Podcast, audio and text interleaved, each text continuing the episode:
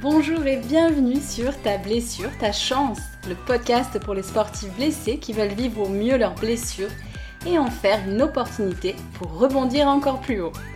Je suis Agnès, professeure de yoga et docteur en neurosciences. Le sport est un des piliers fondamentaux de ma vie et j'ai traversé de nombreuses blessures sportives avant de rencontrer le yoga.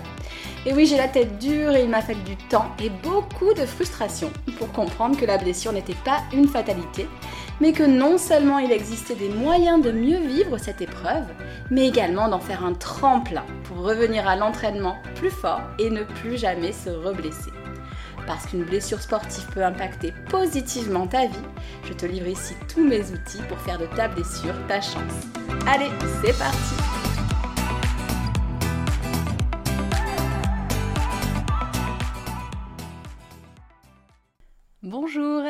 bienvenue pour ce nouvel épisode assez condensé dans lequel on va s'intéresser aux étirements et en particulier aux erreurs qu'on peut faire lorsqu'on décide d'intégrer des étirements à sa routine lors d'un retour à l'entraînement. La liste n'est pas exhaustive, mais j'ai choisi les six erreurs qui me semblent principales. Certaines sont classiques et peut-être les auras-tu déjà entendues, mais d'autres sont plus spécifiques. Et bien sûr, je t'indique comment les corriger. Avant de commencer, si ce n'est pas déjà le cas, n'hésite pas à t'abonner à ce podcast afin de ne manquer aucun épisode bimensuel et à le partager afin de l'aider à se développer. Souvent, après une blessure ou lorsque la période de la blessure commence à tirer à sa fin, on est plein de bonnes intentions pour ne plus revivre une telle épreuve et s'étirer régulièrement peut en faire partie.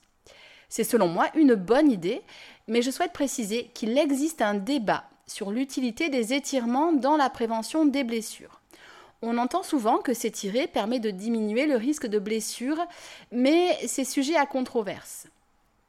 Suivant les groupes musculaires étudiés, les protocoles d'étirement, les compétences requises dans le sport pratiqué, les résultats diffèrent. Je ne vais évidemment pas trancher, mais je suis assez d'accord pour dire que les étirements sont à double tranchant. Ils sont efficaces pour sentir plus d'espace dans son corps. Cela est utile au quotidien et dans certains sports, bien évidemment. Et même dans les sports qui ne nécessitent pas de souplesse ou de flexibilité particulière, euh, c'est-à-dire de capacité à, à étirer un muscle, la mobilité, c'est-à-dire la capacité à utiliser l'amplitude d'une articulation, apporte tout de même une aisance. Mon expérience personnelle me montre que, certes, savoir faire le grand écart n'est pas particulièrement utile en course à pied, mais qu'il est plus agréable de courir avec une bonne souplesse et une bonne mobilité que l'on travaille à travers les étirements. Et dans les périodes où je zappe un peu les étirements, je vois vraiment la différence au niveau de mon ressenti et même de ma récupération. Donc, de mon expérience, je suis plutôt de la team pro-étirement. Quand les étirements sont réalisés dans le cadre d'une séance de yoga, on fait en plus coup double parce qu'en même temps on travaille autour du gainage, ce qui peut être extrêmement bénéfique pour euh, des zones comme le dos par exemple. Euh, je peux témoigner que régulièrement des élèves viennent me voir en me disant que le yoga a vraiment soulagé les douleurs ressenties au niveau du dos. Mais venons-en au revers de la médaille, parce que même si je suis pour s'étirer, je suis aussi d'accord pour nuancer mes propos pour la raison suivante. S'ils sont mal faits, les étirements peuvent favoriser la blessure.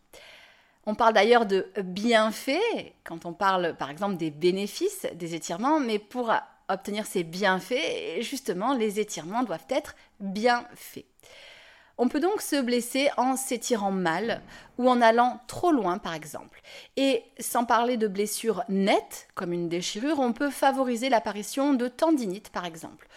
Mon idée ici n'est pas de t'effrayer, mais d'essayer d'être le plus objectif possible et ne pas occulter cet aspect un peu sensible, notamment dans le domaine du yoga. Donc oui, je suis en faveur des étirements, mais avec certaines précautions. Passons donc aux erreurs qui me semblent importantes à souligner et corriger. Première erreur, aller trop loin, trop vite. C'est vrai dans n'importe quelle période de la vie d'un sportif, mais c'est particulièrement vrai dans le cas d'une reprise sportive. Pourquoi? Parce que potentiellement la masse musculaire a peut-être un peu diminué, en soi rien de grave, on se sent même peut-être plus souple. Et c'est là où s'enflammer est contre-productif. Un muscle moins développé sera un peu moins volumineux et potentiellement plus souple, mais aussi plus fragile. On peut prendre la métaphore de l'élastique.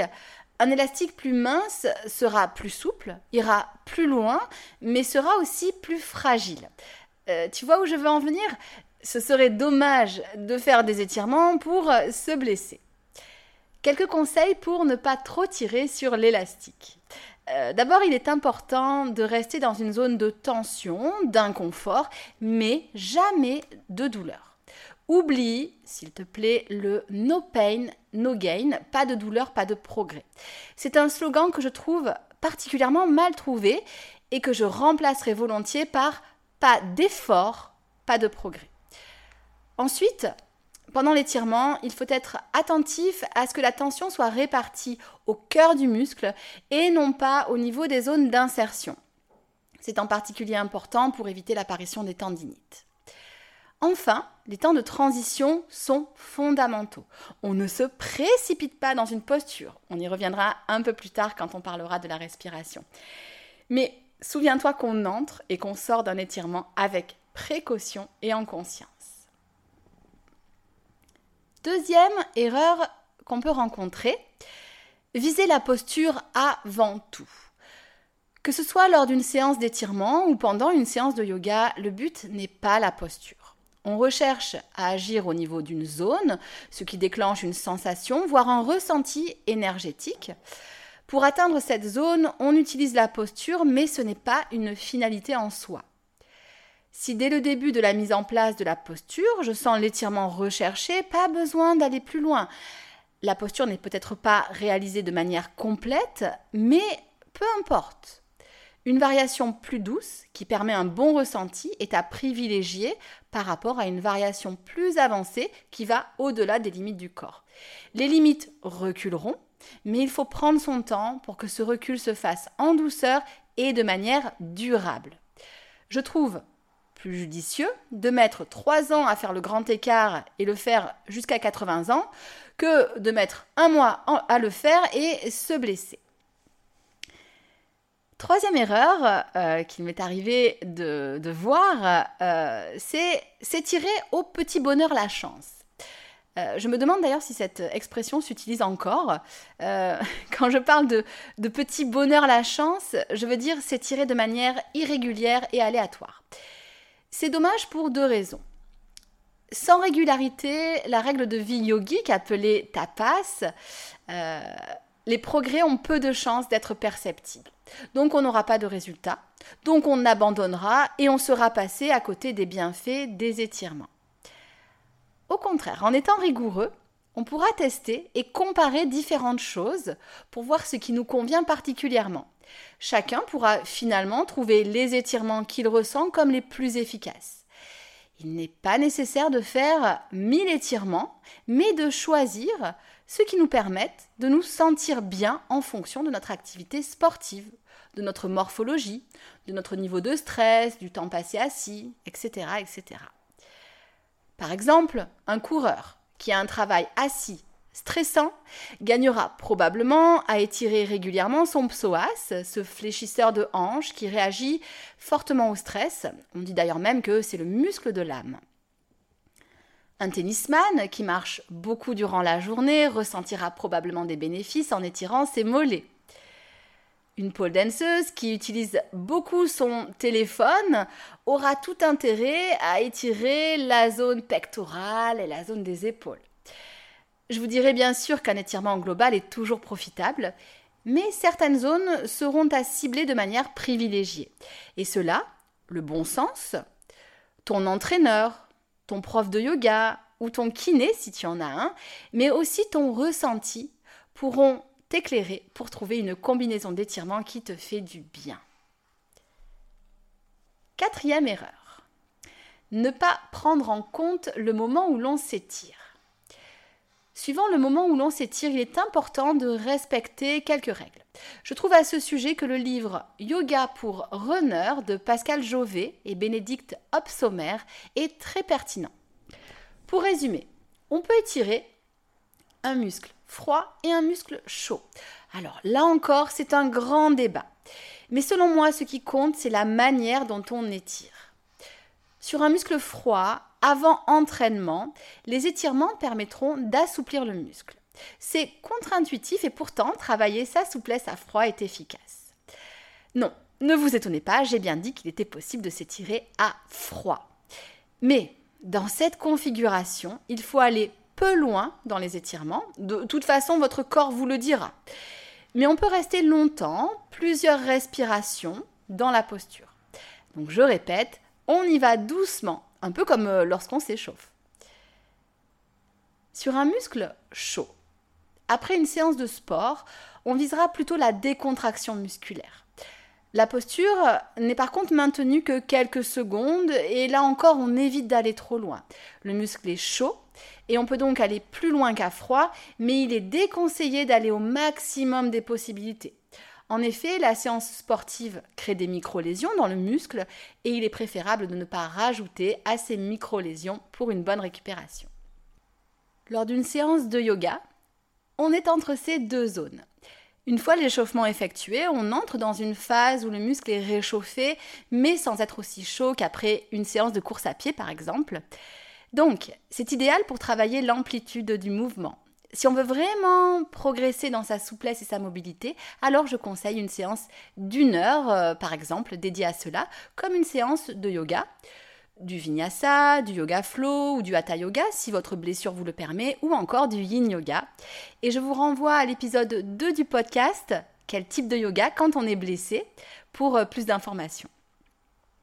Et quoi qu'il en soit, euh, je répète, muscle à froid ou muscle à chaud, on ne va pas à 100% de ses capacités. Et cela n'empêchera pas les progrès, ça préviendra juste les blessures. Petit aparté ici autour du hot yoga, le yoga pratiqué en salle chauffée entre 30 et 40 degrés suivant les types de hot yoga. C'est un yoga qui plaît beaucoup aux sportifs et d'ailleurs c'est par ce type de pratique que j'ai initialement rencontré le yoga. Je prends donc quelques instants pour vous en parler, si un jour c'est un yoga qui vous tente. C'est bien sûr un étirement à chaud, voire très chaud, on transpire énormément. L'importance de ne pas aller à fond est ici vraiment centrale. Votre corps vous permettra d'aller plus loin que dans un environnement à température ambiante et il faut donc être particulièrement attentif à rester en deçà de sa capacité maximale. C'est vraiment gage de progrès, même si on ne va pas au maximum, et de sécurité. C'est vrai aussi d'ailleurs si vous pratiquez dehors euh, en été, bien sûr, euh, par exemple. Erreur numéro 5. Oubliez la respiration. J'ai une petite question. Est-ce que tu fais attention à ta respiration lorsque tu t'étires? Et si oui, comment respires-tu? Je suis formée aux bases de la méthode de Gasquet ainsi qu'aux abdos de Gasquet et pour moi ça a réellement été un grand changement dans ma pratique personnelle, ma progression et le fait de ne plus me blesser. J'en ai tiré des bénéfices en appliquant quelques règles que je vous livre ici. En voici quatre, deux concernant l'expiration et deux concernant l'inspiration. À l'expiration, en particulier au début de l'expiration, on engage le plancher pelvien, donc le périnée, comme si on retenait une envie d'uriner, et les abdominaux profonds, comme si le nombril était aspiré vers la colonne et vers le haut. Deuxième chose, au contraire, à l'inspiration, le ventre se relâche. Troisième chose, tout effort se fait à l'expiration. Et dernière chose, lors des inspirations, je reste là où je suis et je crée de l'allongement dans la colonne. Cette respiration prend ses racines dans la respiration physiologique. Le ventre se gonfle à l'inspiration et se dégonfle à l'expiration. Si tu fais le contraire, pas de panique, mais c'est quelque chose que je te conseille de travailler pour retrouver une respiration naturelle, retrouver les bienfaits d'un massage abdominal naturel, un peu comme chez les, bébés.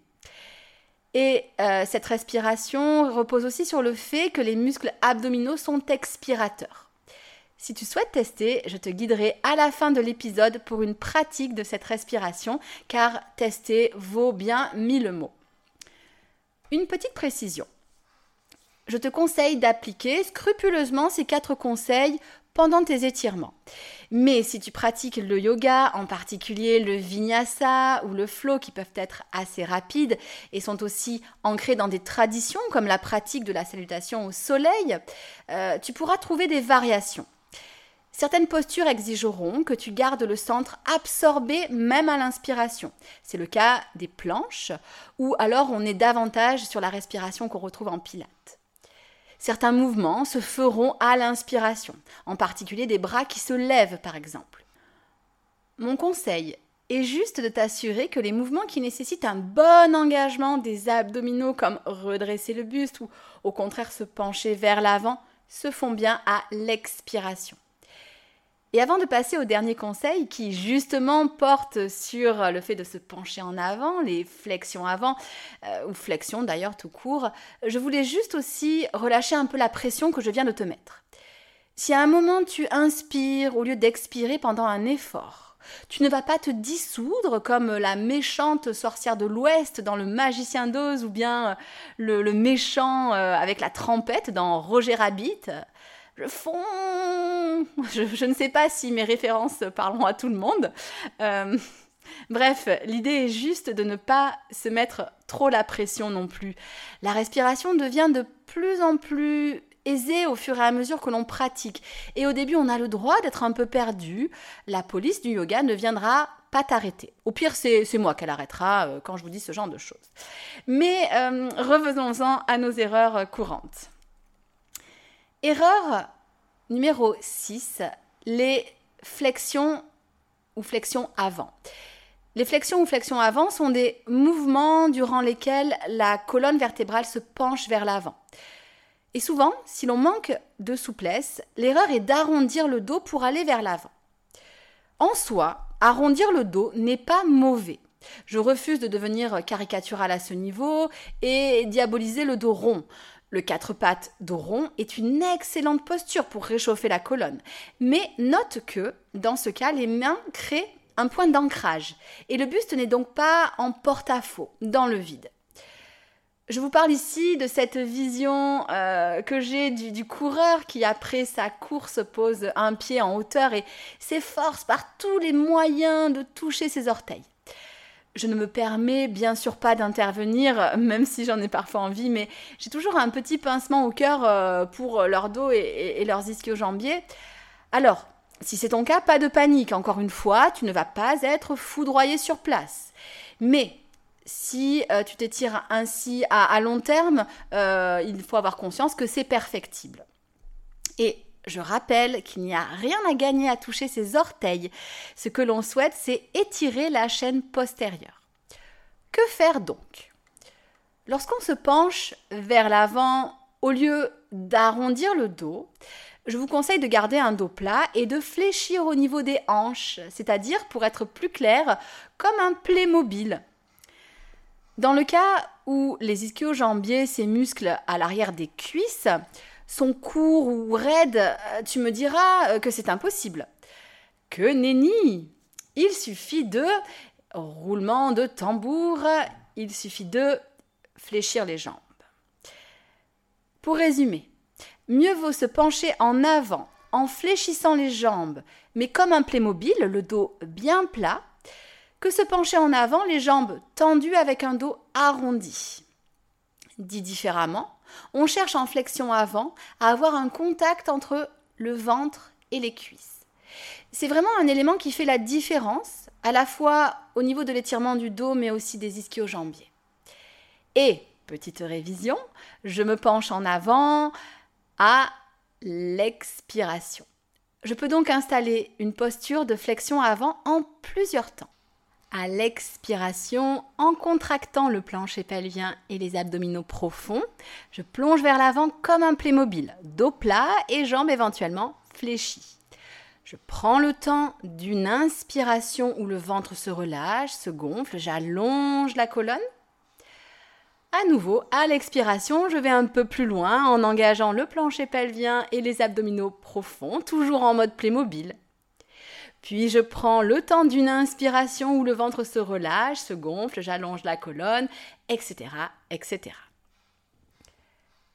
Avant de résumer les six erreurs classiques que l'on peut rencontrer quand on décide d'intégrer les étirements à son quotidien lors d'une reprise sportive et de te proposer une respiration guidée si ça te dit, je te rappelle que tu peux gratuitement télécharger les 8 étapes pour surmonter une blessure et revenir plus fort à l'entraînement.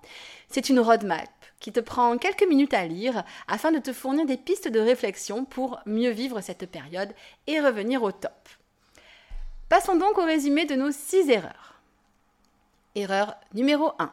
Aller trop loin, trop vite. Mieux vaut prendre son temps pour étirer le cœur du muscle à la juste amplitude. Erreur numéro 2. Viser la posture avant tout. Il n'y a rien à gagner à faire une posture complète. Mieux vaut choisir une variation adaptée et progresser en sécurité. Erreur numéro 3. S'étirer au petit bonheur la chance. Afin d'obtenir des résultats et de découvrir ce qui est le mieux pour toi, je te conseille d'être régulier et rigoureux si tu souhaites intégrer les étirements à ta pratique. Erreur numéro 4, ne pas adapter les étirements au moment de l'étirement. À froid, on tient l'assouplissement plusieurs respirations et on y va mollo. À chaud, après la pratique sportive, on ne va pas à fond non plus et on ne tient pas trop longtemps les pauses. Erreur numéro 5, Négliger la respiration. Pour résumer, on bouge à l'expiration. On engage, au début de l'expiration, le plancher pelvien et on engage les abdominaux profonds.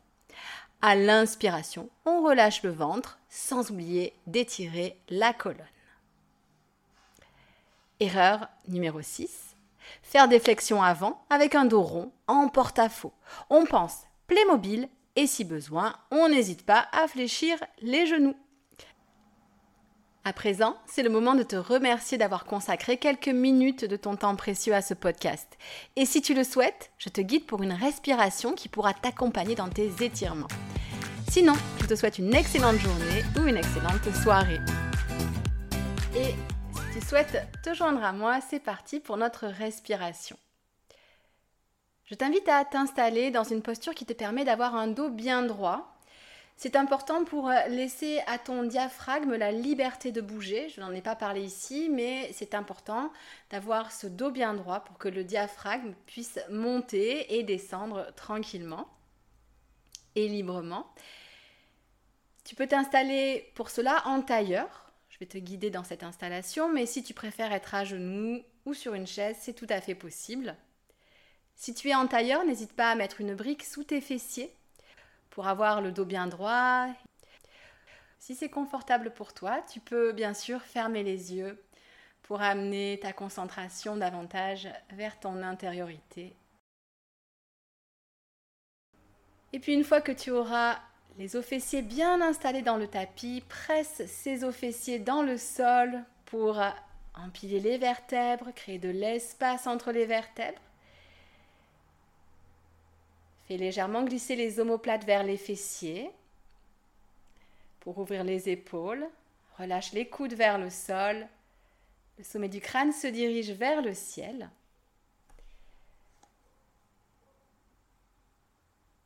Tu peux déposer la paume des mains ou le dos des mains sur les genoux. Et si tu le souhaites, pour te connecter notamment au mouvement de ton ventre, tu peux amener une main sur ton ventre.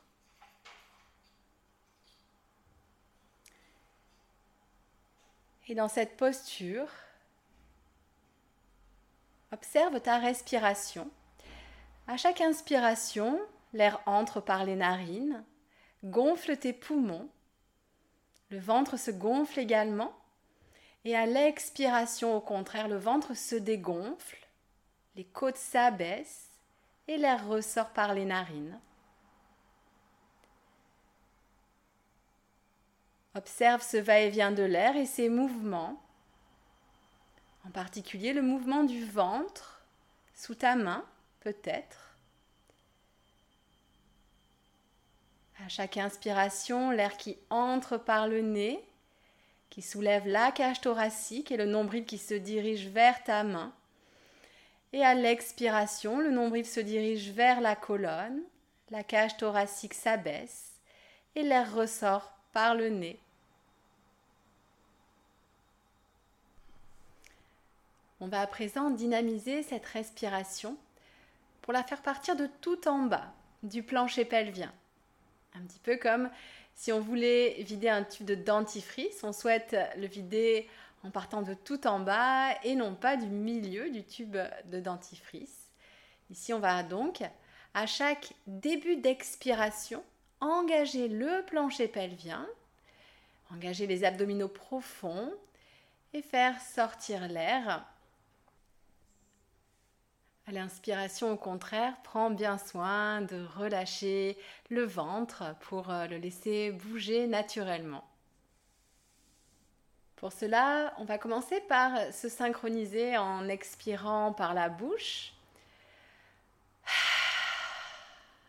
Et puis, ouvre les narines, laisse-toi inspirer, la cage thoracique se gonfle, le ventre également. Engage le plancher pelvien, expire, le ventre se dégonfle, la cage thoracique se dégonfle, l'air ressort par les narines. À nouveau, laisse-toi inspirer, les côtes s'ouvrent, le ventre vient vers ta main.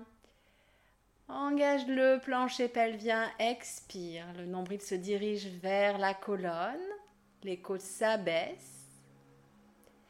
Et encore, ouvre les narines, laisse-toi inspirer. Engage le plancher pelvien, expire, sans la taille qui s'affine. À nouveau, inspire.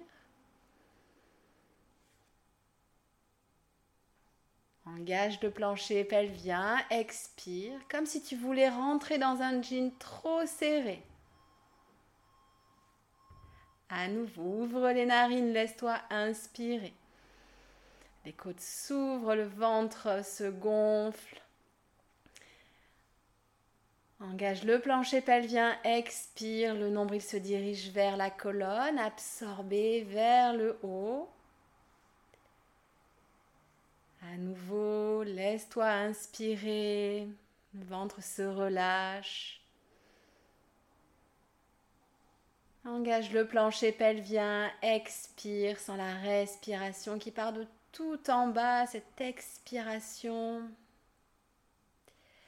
Encore, je te laisse faire ça en autonomie sur cette belle inspiration, le ventre se gonfle et à l'expiration, le nombril qui se plaque vers la colonne.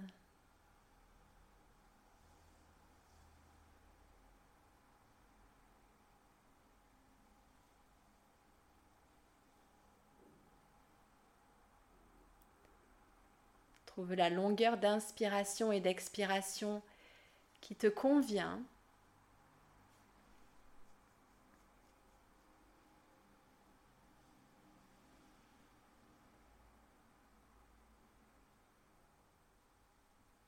Tu peux continuer ainsi autant que tu le souhaites. C'est une respiration qui peut être euh, un petit peu déroutante au début, donc si on n'a pas l'habitude. Donc n'hésite pas à la refaire si tu en as envie. Et lorsque ce sera ton moment, tu pourras tranquillement cligner des paupières, ouvrir les yeux s'ils étaient fermés et te reconnecter à l'espace qui t'entoure. Je te remercie de m'avoir accompagné pour cette pratique. À très bientôt pour un nouvel épisode de podcast. Ciao ciao